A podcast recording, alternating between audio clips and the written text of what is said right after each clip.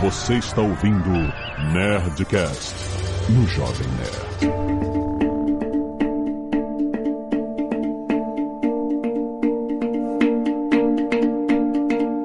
Landa, landa, landa, nerds! Aqui é Alexandre Antônio do Jovem Nerd. Eu ainda não fui no posto de gasolina pegar meu cheque. Olá pessoal, aqui é o Pepa, Pedro Paulo Silveira. Pelo visto, vai ser difícil achar um preço bom para comprar e para vender. Fala pessoal, Vinícius Fuzikawa. E pelo andar do preço do petróleo, eu queria saber se o Dave comprou. Aqui é a Zagal e faz um tempo que eu não encho o tanque do meu carro. Não vem botar a culpa em mim, não. Muito bem! Estamos aqui, senhoras e senhores, em mais um Nerdcast que você sabe é trazido mensalmente a esta timeline por uma parceria entre Jovem Nerd e Nova Futura. Olha, a gente todo mês a gente fala sobre economia, sobre finanças pessoais, sobre educação financeira, sobre tudo e obviamente nos últimos meses, nos últimos programas a gente está falando muito sobre atualizações do mercado financeiro, do que tem acontecido na economia no geral. Esse mês temos coisas boas para discutir. Eu quero falar sobre petróleo negativo, entender um pouco mais. Você sabe, sempre um pouco. A gente usa aqui o expertise do Pedro Paulo para nós leigos entendermos um pouco melhor sobre os movimentos da economia para a gente poder tomar decisões informadas. Fica aí que esse papo tá muito bom.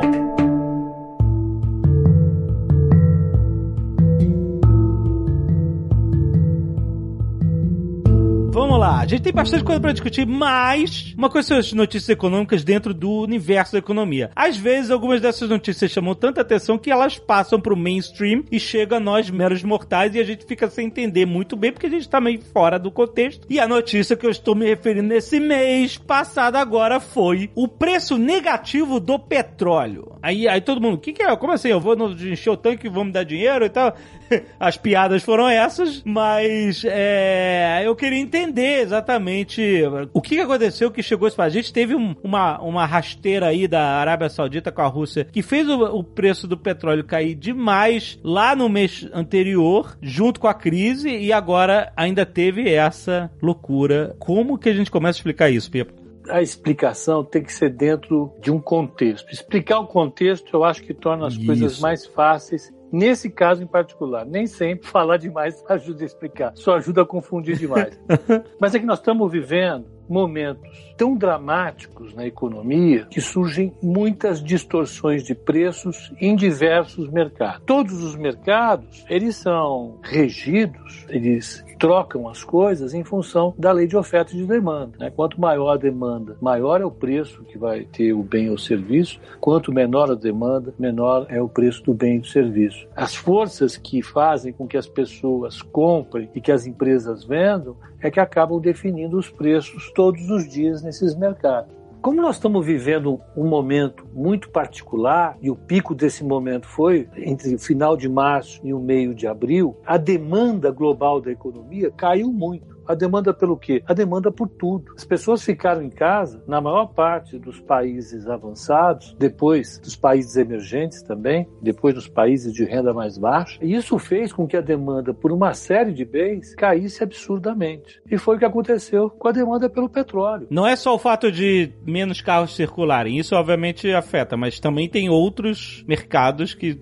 baseado em petróleo que também foram afetados. Né? Eu acho que o carro circular, o caminhão circular ajudam muito a gente entender concretamente. Já basta só ir para a gente entender. Uhum. Olha, diariamente o mundo ele produz e consome algo ao redor de 100 milhões de barris Nossa. de petróleo. E estima-se, a gente não sabe exatamente quanto foi a pancada, mas pode ter tido uma queda na demanda da ordem de 30 40 milhões de barris por dia. A demanda, que era 100 milhões de barris, num dia passou a um número que fica ali entre 50 50 e 70 milhões de barris. Uhum. Passaram a sobrar, como eu vou dar um número bem conservador, entre 20 e 30 milhões de barris por dia de petróleo que é produzido, que não é consumido. Certo. A indústria começou, a indústria de prospecção de petróleo, as petroleiras começaram a reduzir a exploração de petróleo, foram reduzindo. Nós vimos o acordo que nós tivemos na OPEC no, meio, no, no começo de abril, eles reduziram em, em 10 milhões de barris dia a produção de petróleo, depois os Estados Unidos iam, iam reduzir mais mais, o Brasil também ia reduzir, mas o fato é que isso foi muito pouco frente à queda na demanda. E as empresas continuaram, e os países continuaram produzindo petróleo a uma determinada velocidade, um determinado volume de produção por dia. O que aconteceu? Começou a sobrar petróleo. Uhum. E o petróleo que não é utilizado na destilaria, ele acaba sobrando em reservatório, aqueles tanques de, de reservatórios gigantescos, aqueles navios tanques gigantescos foram enfiando petróleo nesses reservatórios durante vários dias e algumas semanas. E os estoques de petróleo nos Estados Unidos começaram a ficar abarrotados. Caraca. Então começou a subir a demanda por estoque de petróleo. Certo. Como caiu a demanda por petróleo, começou a aumentar a demanda para estocagem de petróleo. As petroleiras começaram a procurar lugar onde guardar o petróleo que elas tiraram do fundo do mar ou do fundo da terra, se for na superfície, para estocar em algum lugar. E começou a faltar lugar para estocar petróleo. Uhum. E o auge disso foi na virada de março para abril. Começou a bombar a utilização de estoques de petróleo e nos Estados Unidos é negociado um tipo especial de petróleo, que é um petróleo que é feito nos Estados Unidos, que tem um nível de produtividade, um peso, que chama WTI, West Texas Intermediate, que é o produzido nos Estados Unidos, em comparação com o petróleo Brent, que é produzido no Mar do Norte. Mas isso é negociado com a commodity também, né? Apesar de ser um tipo específico de petróleo. Como feijão, como milho, como soja, tem as características próprias próprias de cada espécie, cada tipo de produto. Se obedecer, você pode negociar em qualquer lugar do mundo. Mas quando, ah, analisando assim, o, o, naquele dia o Ale até me mandou uma mensagem e falou, cara, isso daí é, é meme, né? Eu falei, não, acho que não é não. tava, o preço do petróleo estava abaixo do... Tava Foi, negativo. Foi. Só que o WTI, ele caiu muito, né? E o Branching, ele permaneceu... Caiu um pouco, muito menos que o WTI. Tem uma diferença porque isso aconteceu? Tem, claro. Nos Estados Unidos, a velocidade de queda da produção foi muito menor. Sobrando muito mais petróleo nos Estados Unidos do que na Europa e no Oriente Médio. Não tinha estoque para onde colocar. Na segunda quinzena do mês de, de abril, ia vencer os contratos do mês de maio, entrega agora no começo de maio. Então, quem tivesse com os contratos na mão naquela quinzena, na data do vencimento dos negócios que eram efetuados na Bolsa Americana, ia ter que entregar ou receber o petróleo agora no começo de maio. E quem recebesse o petróleo no começo de maio não ia ter onde armazenar o petróleo.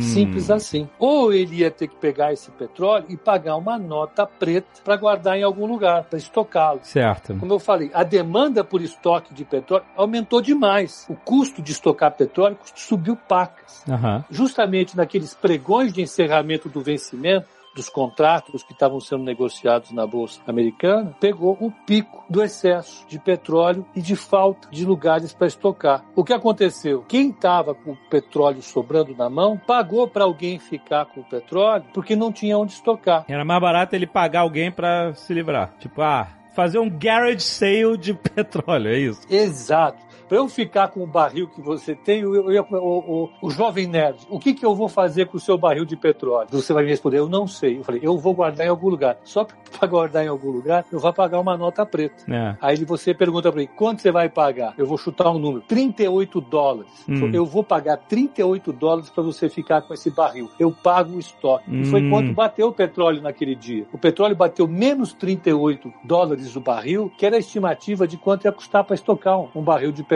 naquele momento. Deu desespero em quem estava com o petróleo, porque não tinha demanda, os estoques estavam sobrando e estava ficando muito caro guardar esse petróleo. Você imagina a Bastemp produzindo um monte de máquina de lavar, ela não, ela não percebe que as vendas pararam absurdamente, Uhum. que as Casas Bahia ou que a Magazine Luiza pararam de vender, ela continua produzindo. Se ela produzir até um determinado nível, ela não vai ter mais onde guardar Aham. essas máquinas de lavar. Então ela vai ter que passar a pagar um preço muito elevado para guardar as máquinas até que apareça um comprador. E foi o que aconteceu no mercado de petróleo, por mais absurdo que isso nos, nos pareça, olhando de frente. Como é que alguém pode cotar um preço de petróleo negativo em 38 dólares em um dia, por conta do preço de estocagem naquele período de vencimento no qual os estoques de petróleo explodiram porque a demanda derreteu em todo mundo. Mas isso é um problema que permaneceu enquanto houve um problema de estocagem. Agora não há mais, por exemplo. Ou há. A produção americana de petróleo, ela estava caindo, mas numa velocidade muito lenta. Os estoques de petróleo estavam crescendo a uma velocidade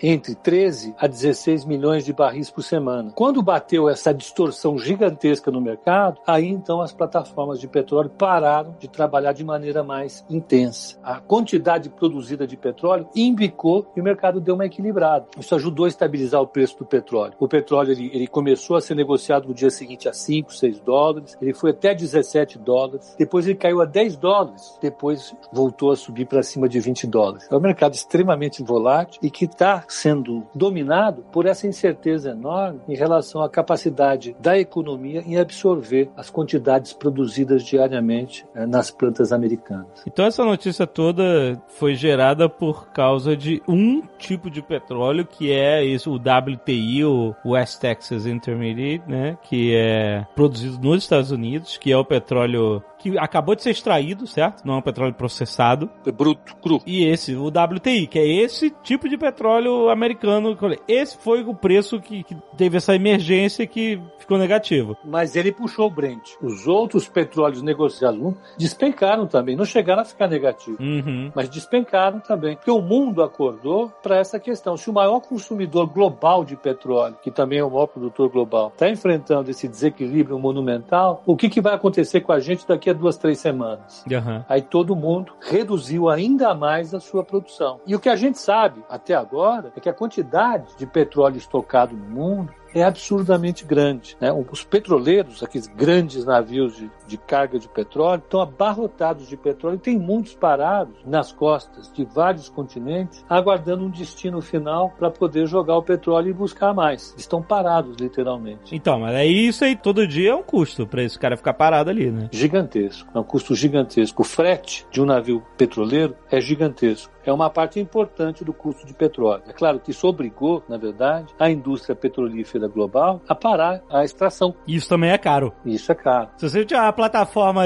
de petróleo não produzindo nada, ela tá custando muita grana. Ou então produzindo de forma reduzida e tal, né? Exatamente. O que está acontecendo a partir do mês de maio é que os produtores, né, os grandes players do mercado de petróleo, estão começando a olhar a janela de tempo. Segunda quinzena de maio, primeira quinzena de junho, primeira quinzena de julho e assim por diante, olhando essas semanas para frente, já dentro da região de tempo na qual a maior parte dos países já vai estar flexibilizando as quarentenas, o mercado de petróleo já começa a olhar a demanda que estava colapsada nas últimas semanas, começa a olhar essa demanda indicando para cima, subindo. Que ela suba pouco, que o trânsito de automóveis nos países avançados suba, mas suba pouco isso já vai ser suficiente para aumentar a absorção desses estoques que estão sobrando. Que a produção de matérias-primas baseadas em, em petróleo, né, no refino de petróleo, aumente pouco, mas basta que ela aumente, que a indústria volte a operar de maneira um pouco mais próxima da normalidade, que a demanda de petróleo já sobe. E isso já tem sido capaz de estabilizar os preços de petróleo um pouco mais do que nós estávamos um mês atrás. Eu já não vejo mais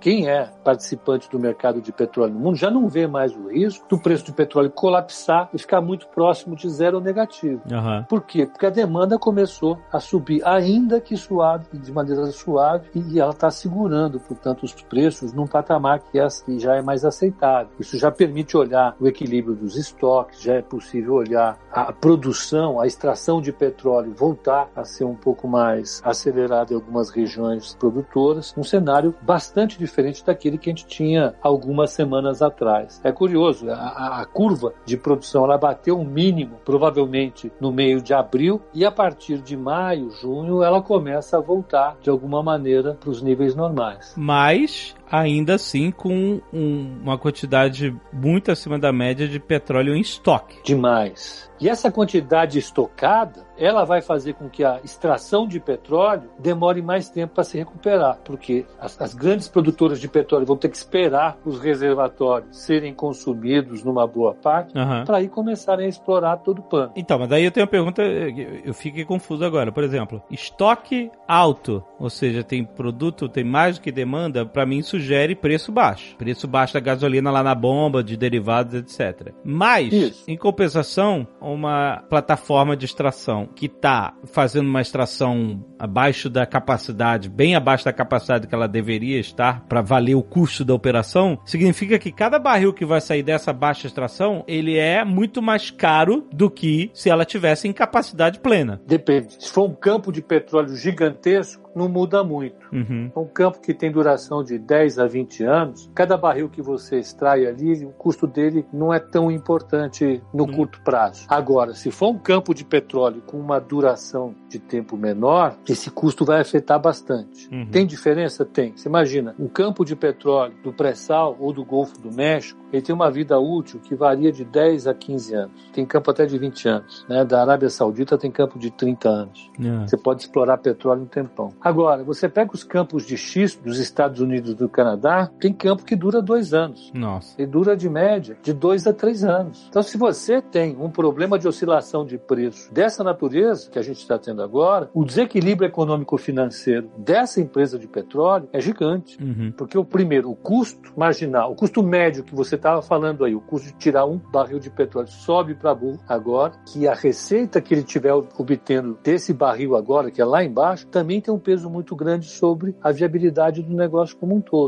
Então, o setor de xisto na América do Norte sofre bastante quando o preço do petróleo cai abaixo, dizem lá os analistas do setor, abaixo de 40 dólares. Por causa disso, essas oscilações, tanto do custo como da receita, acabam pesando demais no equilíbrio financeiro dessas empresas. Para elas vai ser um problema sair dessa situação de preço muito baixo. Agora, Petrobras, Aramco, a ESSO, elas sofrem menos porque elas lidam com campos de petróleo gigantescos. Então elas conseguem compensar em algum momento essas perdas que elas vão ter agora. Eu só queria chegar justamente nesse papo. Se você acha que eu devo ligar pro Sr. K, mandar ele vender o apartamento dele, tudo, o carro, etc, e comprar tudo de Petrobras. Como sempre, essa é a grande cobrança. O senhor K, ele quer ficar bilionário, ele já é multimilionário, ele quer ficar bilionário numa tacada só. Eu, eu acho que com Petrobras não vai ser, porque vai ser difícil. Aham. Porque a gente está entrando numa situação em que a gente tem que olhar a queda e a recuperação do mercado, do mercado de petróleo, né, que a gente pode ver em quantidades produzidas ou no preço do barril de petróleo. A gente pode pensar no comportamento dos lucros da Petrobras, que caem no trimestre e recuperam em outro, ou da economia como um todo. Qual vai ser o formato da queda e da recuperação no meio dessa pandemia? Se for o que a gente convencionou chamar de V, que é uma queda forte, profunda, com uma recuperação muito rápida, Vamos ligar para o senhor Caio e sugerir que ele venda não só o apartamento dele, mas do vizinho, da vizinha de todo mundo. Se alavanca e compre Petrobras, porque vai dar porrada. Se for uma recuperação com um formato diferente, pode ser que ele entre numa encrenca danada, porque a recuperação pode demorar um pouco mais e pode ser uma recuperação parcial. Entendi. Isso tem a ver com algumas pistas que você colocou. Qual o estoque de petróleo que a sociedade tem hoje para consumir nos próximos meses? Imagina, por mais É. que a gente comece a, a usar o carro, a pergunta é: durante quanto tempo a gente vai ter que aumentar a nossa demanda até consumir todos os estoques que ficaram sobrando no meio dessa pandemia. Tem estoque para tudo. Você tem estoque de petróleo, você tem estoque de álcool, você tem estoque de tecido, você tem estoque de plástico. Você tem estoque de tudo. As indústrias tiveram uma parada brusca e, e- e as empresas acumularam estoque em quase todos os continentes. Só tá faltando papel higiênico ainda, né? Agora, até esse mercado se equilibrar novamente, vai depender da velocidade com que as famílias e as empresas retomem a volta à normalidade e depois o tempo em que elas demorem para consumir todo esse estoque que sobrou por conta dessa parada súbita que a economia global teve. Azagal, temos aí um potencial para a sociedade Mad Max. Estoque, gasolina estocada até o talo, O que problema tem não que é ser gasolina. queimada. O problema é que petróleo. Então, mas aí tem que. Petróleo, até o petróleo virar gasolina. Mas aí tem que fazer. ah, aí a gente cria fortalezas, refinarias Ah. e defende. Vai pra uma plataforma marítima, Exato. que aí já tá em isolamento social também. Olha! Aí mudou o filme, aí mudou o filme, né? Aí virou Waterworld. Nossa. é verdade. Aprende a falar português aí. Oil prices plunged below zero on Monday, hitting a new record low. Você falou uma coisa interessante sobre qual é o tipo de recuperação que a gente pode ter e você mencionou em V, em U, eu sei que tem em L também, então eu queria que a gente explicasse um pouco melhor. Você está se referindo a um formato de gráfico de recuperação, ou seja, um V significa que você tem uma grande queda, uma queda que vai formando a primeira parte da é letra a cunha V. do demônio, é a cunha do demônio. Aí você bate no fundo.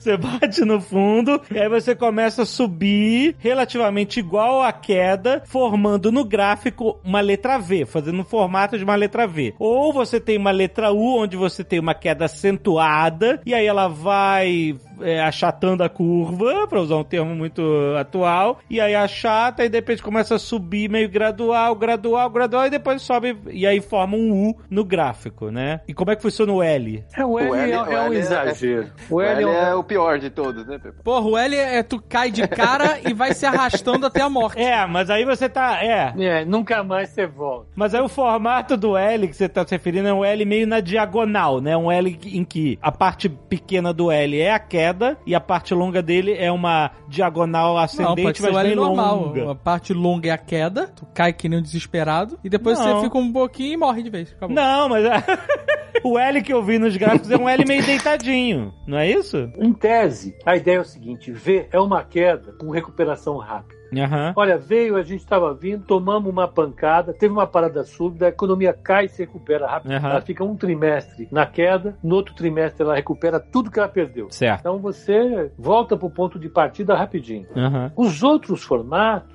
pegam variações disso. Esse L é o mais exagerado para dizer o seguinte: tem situações em que a economia cai e ela fica se arrastando por um tempão, Hum. exatamente como o Azagal falou. Então L em pé, normal. Essa, a ideia é que a, direção do- da perninha do L vai deixar flat dur- durante um tempão, é isso. É, a mais utilizada para ele, assim, é da depressão dos anos 30. Aham. Que a gente não viu, a gente viu uma vez só. Um V é pouco habitual também. O que o pessoal tem falado também é W, a economia cai, ela ensaia uma recuperação, depois ela cai de novo, Aham. fica um tempo lá embaixo, depois ela recupera. E o outro formato que eu tô achando mais simpático é o da raiz quadrada. Lembra lá da raiz quadrada? Aham. Você tem a raiz quadrada, ela cai, faz um Vzinho, aí ela começa a se recuperar e ela para no meio do caminho No meio do caminho. E vai. e segue uma trajetória mais baixa do que a inicialmente planejada. Olha aí a raiz quadrada, rapaz. Do que vai depender o formato desse negócio todo? Vai depender de uma coisa que nós já discutimos aqui no, no, no Netcast passado, que é da capacidade do governo em sustentar a economia no período em que ele tem essa parada súbita. O governo dá dinheiro para as empresas, dá dinheiro para as famílias. As famílias passam o período do sufoco ali com algum suporte e depois, quando a economia retoma, todo mundo está numa situação melhor do que se não tivesse tido suporte. As empresas não quebraram, as famílias não quebraram, a vida pode seguir normalmente. Uhum. Agora, se o governo não tiver condições de fazer isso, pode ser que quem começou o ciclo lá atrás, antes da economia cair, não consiga estar vivo, entre aspas, na recuperação. Tem empresa que, se não tiver ajuda do governo, pode quebrar e não vai se recuperar, ela simplesmente vai desaparecer. E pode ter família com participantes importantes que percam o emprego mas que demorem muito tempo para ter esse emprego de volta. Tudo isso vai depender do estado da economia de cada país. Então, aqui no Brasil, eu estou achando que vai ser uma raiz quadrada bem acentuada, dada a limitação que o governo tem de fazer o suporte da demanda no mesmo formato que os governos dos países avançados, lá dos Estados Unidos, da Europa, onde eles vão jogar dinheiro sem parar na economia. O nosso governo aqui não tem condições de fazer isso. Mas eu acho que nos Estados Unidos em particular, que é o que, vamos dizer, está servindo para orientar todo mundo, a recuperação vai ser uma raiz quadrada menos acentuada, justamente porque a quantidade de dinheiro que eles vão jogar lá é muito grande. A situação tá tão louca que eu achava que a gente estava arrumando para uma recuperação em formato de e-comercial. Recomercial. É, é, é o que eu imaginei. Bicho, eu me perdi no meio do caminho, então vai ser difícil. difícil. Onde é que eu tô? Onde é que eu sou? Onde é que eu não? É, exato, exatamente. Cadê eu? Quando você falou que é menos acentuada, mais acentuada, significa que o momento onde aquela reta da raiz quadrada vai. Se você desenha a raiz quadrada com a reta bem baixinho, ou se ela tá quase lá em cima, né? Isso você tá querendo dizer. Exatamente. Ela vai ficar mais para baixo. A gente vai ficar numa situação bem mais distante do ponto de partida do que a gente é, desejaria. Anomalia. Quer dizer, vamos supor, a gente estava com uma economia rodando a 100, sem o quê? 100 milhões de reais, por exemplo. Aí ela cai 70 milhões de reais. Depois ela sobe, provavelmente a gente vai conseguir recuperar até os 85, 90. Uhum. Vai demorar um tempo danado para chegar aos 100 novamente. Justamente por causa dessas dificuldades que eu elenquei ali no começo. Eu tô vendo aqui no gráfico que a gente tá mais ou menos no mesmo patamar, tá oscilando, óbvio, de dois anos atrás. Lá, maio de 2000 18? Isso você está falando para a bolsa. Para a bolsa, isso. É, a bolsa, ela fornece uma percepção do mercado já em relação ao futuro. Então certo. a bolsa já está colocando uma recuperação super otimista. É, vamos falar disso. É porque a gente teve uma queda de 50%, basicamente, isso. né? Bateu lá no fundo, aí, bom, é, e aí começaram a ensaiar a recuperação. O fôlego que se tem para se recuperar desses 50% dependem de quê? Porque é tudo percepção do futuro, né? Do grau de confiança que o mercado tem na economia brasileira. Uhum. Depende essencialmente disso. Muito mais do que balanços trimestrais das empresas, etc. Ninguém está meio. Muito mais. Em março, a bolsa caiu, fez aquele fundo esquisito lá perto da na região dos 60 mil pontos e recuperou tudo, quase tudo. Está em 80 e poucos mil pontos. E não teve um balanço negativo de empresa ainda. É, entendi. Em março, antes de vir qualquer número. Quando vier o balanço, ah, a gente já sabe, a gente já sabe disso.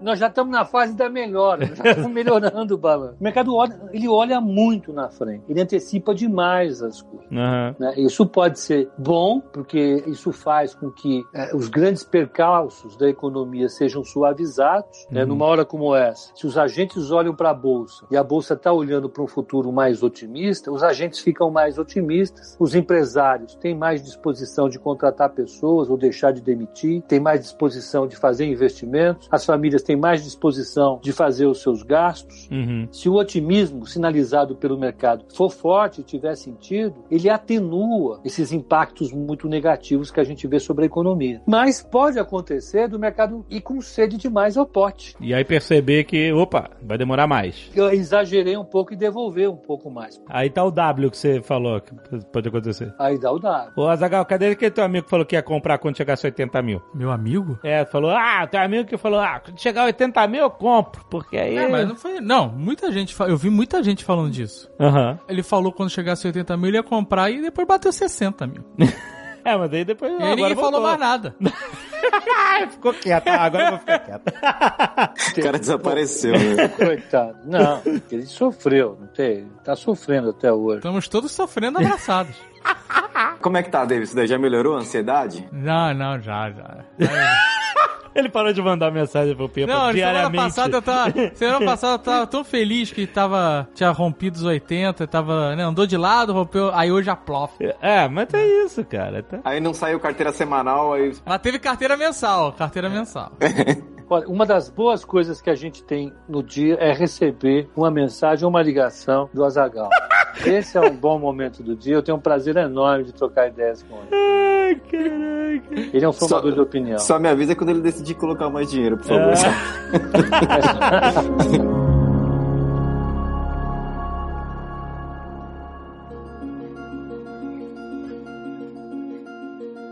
Inflação. A gente estava tendo uma inflação baixa, baixíssima, por N fatores, mas agora é a montanha russa, é o e-comercial no gráfico. Com o arroba. Né? Com o arroba. Caraca, o gráfico arroba, exatamente.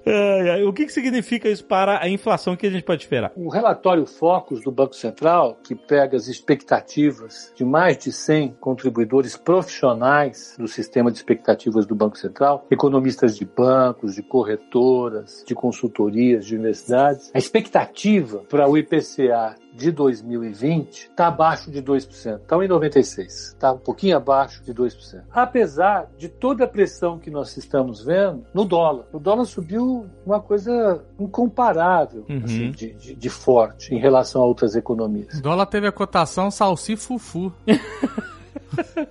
Em 5,60, mano. Então, se você fosse esperar que as pessoas jogassem nos seus preços o que elas tiveram de impacto no dólar, nas empresas, a gente era para se esperar uma inflação muito grande. Tem um, um modelo, um modelo feito até pelo Ilan Goldfein, ex-presidente do Banco Central, que estima o quanto que o dólar causa de inflação quando ele se desvaloriza. Ele fala que esse número depende do desemprego, entre outras coisas. Se o desemprego está baixo, você pode ter até 10% da desvalorização cambial transformada em inflação Aham. durante esse ano. Sim. Mas como o desemprego está muito alto, nós estamos vivendo uma situação tão surreal, surreal no sentido de que, veja, os nossos modelos não conseguem capturar essas informações. Eu não estou exagerando, não. Na primeira semana em que as coisas estavam acontecendo, a gente ficava trocando mensagem com os colegas de profissão, os economistas. Um ficava mais tímido. Naquela época, todo mundo achava que a taxa de crescimento ia ser 2,5, 2,2. Eu já estava um pouquinho mais pessimista, achava que ia ser 2,1. Tinha um amigo que estava mais ousado de pessimismo, 1,8. Uhum. E a gente começou a avaliar os impactos dessa parada súbita sobre o PIB de 2020 e todo mundo era um pouco tímido. A gente rodava, dava uns números muito estranhos. Eu vou falar para você, dava número muito estranho.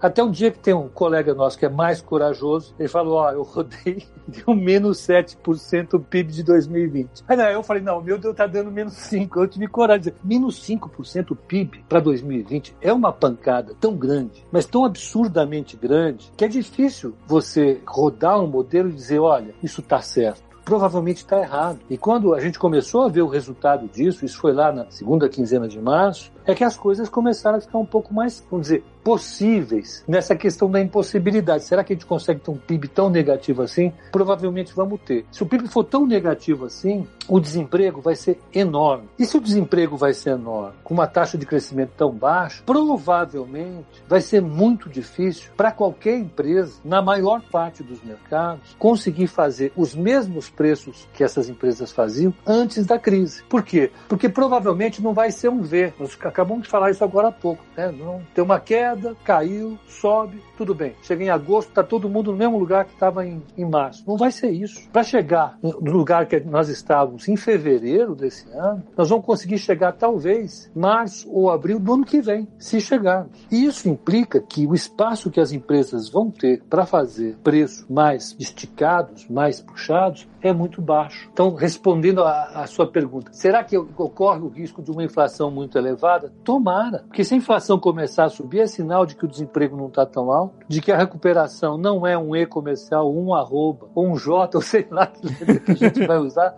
ou um candi, não. A gente não sabe. Se a inflação estiver sumindo, esse vai ser o melhor dos sinais que nós teremos. É, eu entendi. Você não está torcendo para termos uma inflação alta. Você está dizendo que se tiver uma inflação alta, é um indício de que a economia está tendo força para se recuperar, porque nós temos um dólar alto que vai impactar em muitos mercados e puxar o preço para cima, entendeu? Então, você Exatamente. Tá querendo, você está querendo dizer que se a gente tiver com o dólar do jeito que está, nas alturas, e uma inflação baixa, é um indício de que a gente não tem nem mercado para subir preço, né? Então a gente está com um problema mais sério nas mãos. Exato. E para dizer o seguinte, se a minha visão estiver errada, tudo bem. O problema é que a visão média do mercado está dizendo que a inflação de 2020 vai ficar em 2%, que é um número terrivelmente baixo. A meta de inflação do Banco Central é lá para cima. Uhum. Então, o sistema de preços, que é um sistema extremamente eficiente para alocar os recursos na sociedade, se ele disser que a inflação ficou em 2%, é porque a gente demorou de fato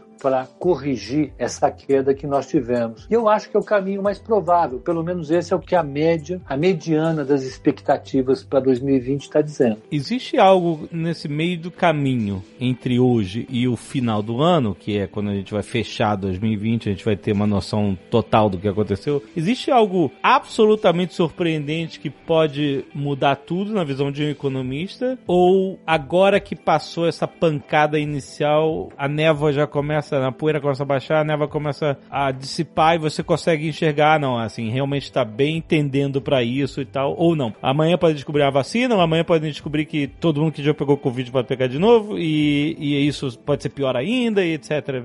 É muito incerto ainda? É isso que eu quero perguntar. O nível de incerteza de um economista hoje. Nós estamos trabalhando, em média, como você viu, inflação de 2%, com uma taxa de câmbio aí nesse nível, indica uma recuperação bem, bem suavizada. Mas uma recuperação. Se você olhar o nível de preços praticados na bolsa de valores das ações, também indica uma recuperação. Então, há uma recuperação em curso. Com base em que cenário? Num cenário epidemiológico extremamente bem comportado. Em que sentido? Nós vamos atingir o pico agora esse mês, mês de maio. O pico vai permitir que a gente saia da quarentena em junho e a partir de julho nós estamos festejando nas ruas a nossa melhor condição de saúde já atingida nesse ano. O brasileiro já colocou nos preços da bolsa uma recuperação como a dos Estados Unidos. Porque lá nos Estados Unidos, note bem, eles compraram a percepção do Donald Trump de que o pior já passou, nós estamos prontos para voltar para a atividade econômica a todo pano, provavelmente a partir de agosto, setembro. É isso que os preços estão indicando. É, mas isso que a gente ainda não sabe, né? E provavelmente o pior ainda não passou. É, aí você me perguntou, existe alguma coisa que é difícil mensurar nesse caminho que pode nos surpreender? Eu diria que praticamente tudo, Hum. né? Por quê? Porque depende de uma coisa que nós não controlamos, que é o quê? O vírus. Aham. Porque se nós controlássemos o vírus, nós não teríamos chegado a maio de 2020 nessa situação que nós estamos. Sim. Porque em janeiro, eu sou testemunha da minha própria percepção. Em janeiro, quando ele pulou para fora da China em fevereiro, eu disse: aqui no Brasil não vai acontecer nada. Quando a coisa começou a ficar realmente muito séria, a minha percepção foi: vai ser fácil resolver. Aí até chegar em maio, março, quando o mundo desabou sobre as nossas cabeças e nós vimos a dimensão dessa crise sanitária global. Uhum. O problema que eu acho que é mais sério é que, em média, os mercados americanos e europeus estão tratando a pandemia como alguma coisa que a priori está resolvida. Pois é. Se não tiver resolvida, tem uma coisa que pesa bastante para formar preço. Qual é? O enorme pacote de ajuda que o governo americano e o Banco Central americano deram para a economia. Então isso sustentou o nível de preços no patamar que está. Lá já está quase no zero a zero. Você tem 10% de queda só acumulada para uma crise dessa natureza. Agora, questões como: será que vai ter uma segunda onda, esse efeito bumerangue que eles estão falando? Será que vai acontecer? Se acontecer, o mercado não deu preço para isso ainda. Uhum. Sinceramente, não deu. Uhum. O mercado já está trabalhando com todo mundo funcionando normal no segundo semestre desse ano. Entendi. Se tiver uma segunda onda, não está muito bem precificado. E aqui no Brasil, em particular, se a gente mantiver a quarentena, também não está nos preços brasileiros, em hipótese alguma. Agora começaram a surgir algumas discussões nos formuladores de política que estavam discutindo o pacote de ajuda a estados e municípios, a possibilidade de estender a ajuda às pessoas por mais de 90 dias, que são as três parcelas de 600 reais. E Aham. para os estados e municípios, caso eles precisem. Porque começaram a pensar, será que vai voltar tão rápido assim? A gente não sabe. São Paulo está programado para voltar dia 11 de maio, não é isso? Rio de Janeiro estendeu. Mas a gente está vendo que aqui a epidemia está escalando. O vírus é uma coisa absolutamente irracional do ponto de vista dos modelos econômicos. Ele não aceita modelos econômicos. Ele não é bem comportado. Aí não tá nem aí pros modelos. de ninguém. Exatamente. Não, ele está abusado. Então, eu acho que nós temos um desafio enorme. Todas essas projeções que eu comentei aqui, todas são feitas nesse cenário de controle da pandemia, já a partir de agora nos Estados Unidos e na Europa e já a partir do mês que vem no Brasil. Se acontecer qualquer coisa diferente, aí nós vamos ter uma correria novamente. Eu acho que o mercado podia começar a ver as lives do Atila, que é importante.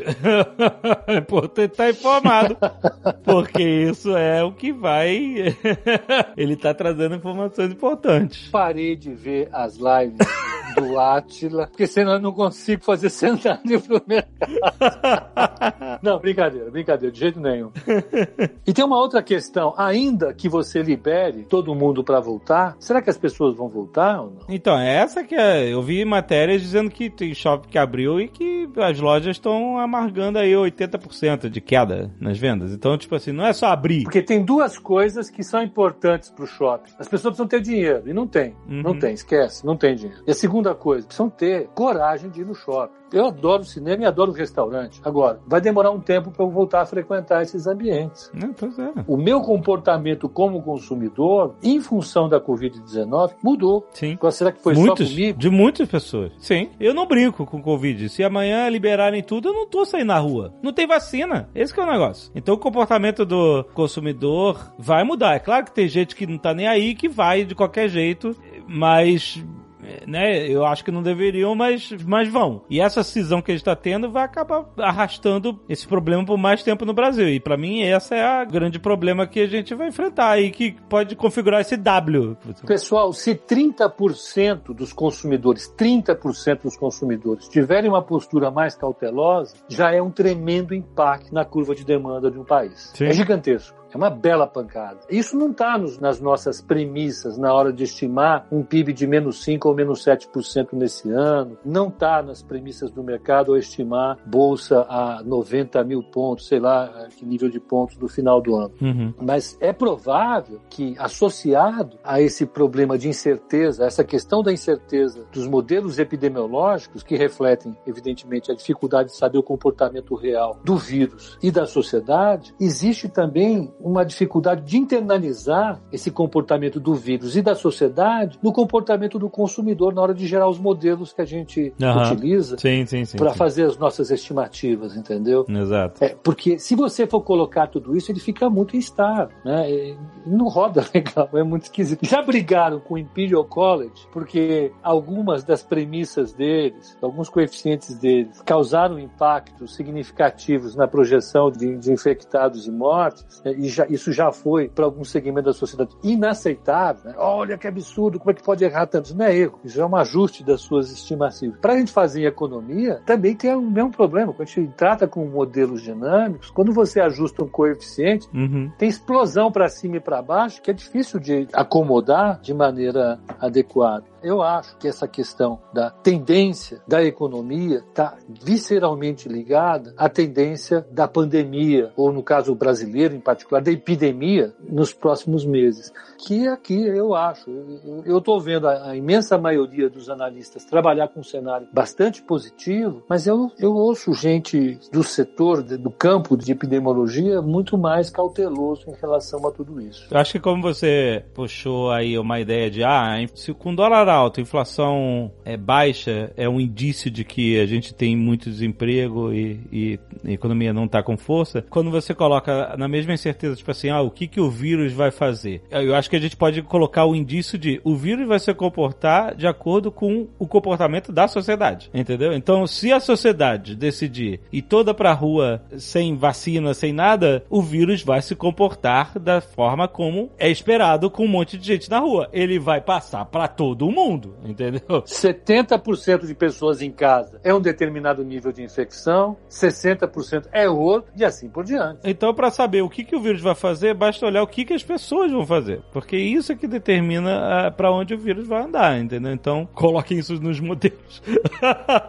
Sim, é, é claro, é por isso que é difícil você modelar né, a resposta da economia a um cenário tão indeterminado como esse. Uhum. E se de fato tiver um peso importante do clima que amenize os problemas de infecção ou de contaminação no Brasil, me parece que não tem de jeito nenhum, né? Porque você vê o Nordeste tem cidades lá. É, não, não tem nenhuma correlação ainda. Pois é. Mas enfim, você tem vários fatores é, atuando de maneira consistente sobre esses eventos e que a gente não consegue ter respostas tão claras, né? apesar de o mundo inteiro estar tá trabalhando em relação a isso. É, eu acho, então, voltando a, a essa questão, a questão de nível de preços para mercados financeiros, para atividade econômica, para taxa de câmbio, todos eles estão extremamente dependentes das expectativas razoavelmente otimistas que os agentes têm em relação ao encerramento da quarentena nas principais cidades brasileiras e ao engajamento das famílias e empresas na recuperação da economia numa velocidade razoável. Se esse cenário for um pouco diferente disso, os resultados vão ser muito mais dramáticos. E a, e a origem da pergunta que você colocou. Precisa acontecer algo muito não esperado para que isso mude bastante? A minha resposta clara é: infelizmente não. Basta que o cenário de recuperação ou de quarentena seja um pouco diferente, que a gente vai ter que refazer todos os nossos cenários, né? E isso com certeza vai afetar bastante as expectativas dos agentes. E é claro que tudo também depende de se o Azagal tá comprando, tá vendendo. Isso é um fator decisivo. Exatamente. E totalmente imprevisível.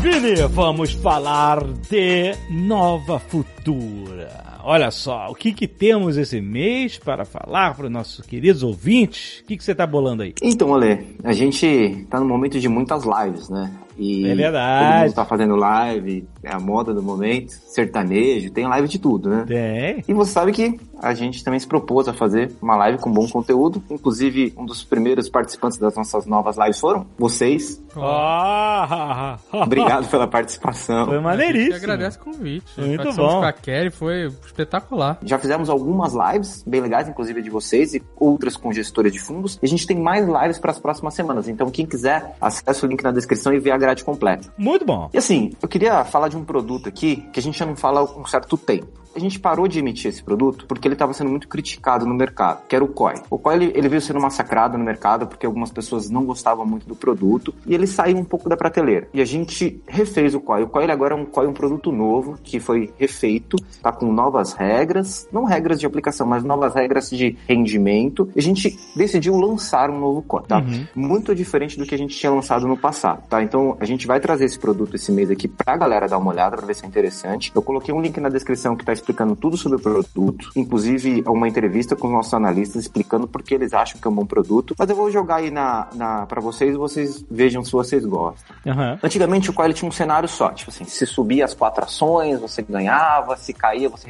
resgatava só o valor que você aplicou. Então, esse Coil é completamente diferente. Você vai seguir um fundo de investimento que é da Morgan Stanley, que ele segue o S&P 500. Então, basicamente, você vai seguir o S&P 500, que são as 500 principais ações dos Estados Unidos. Você pode acompanhar a recuperação da economia dos Estados Unidos. Ele é para cinco anos, ele é um investimento longo. Só que assim, se esse fundo subir, você vai resgatar toda a variação positiva do fundo, que segue o S&P 500, mais uma rentabilidade fixa. Então você tem o, valor que você aplicou, mais o rendimento do fundo, mais uma rentabilidade fixa. Uhum. E se cair, você resgata o valor aplicado, mais um rendimento fixo. Então você não fica sem rendimento nenhum. Ah, tá. tá então, então você tem um rendimento mais o valor aplicado. Mas qual é esse rendimento fixo? Que se, que se cair, você resgata resgata quanto? Ele é um rendimento fixo, no prazo de 5 anos, você vai resgatar um valor aproximado de 12%. Então ele é um rendimento que ele vai acumular nesses 5 anos, 12% no período de 5 anos. Uhum. Só que você não deixa de, na verdade, o seu risco de oportunidade, que é o valor que teria aplicado numa renda fixa, ele é menor. Se você pensar, a renda fixa hoje está dando 3% ao ano, vai, poupança 2,5%, então você está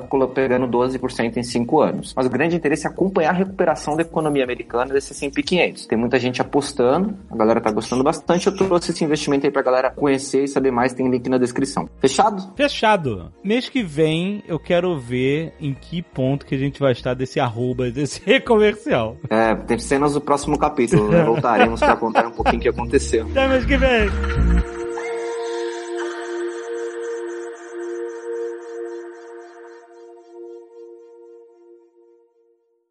Este Nerdcast foi editado por Radiofobia, podcast e multimídia.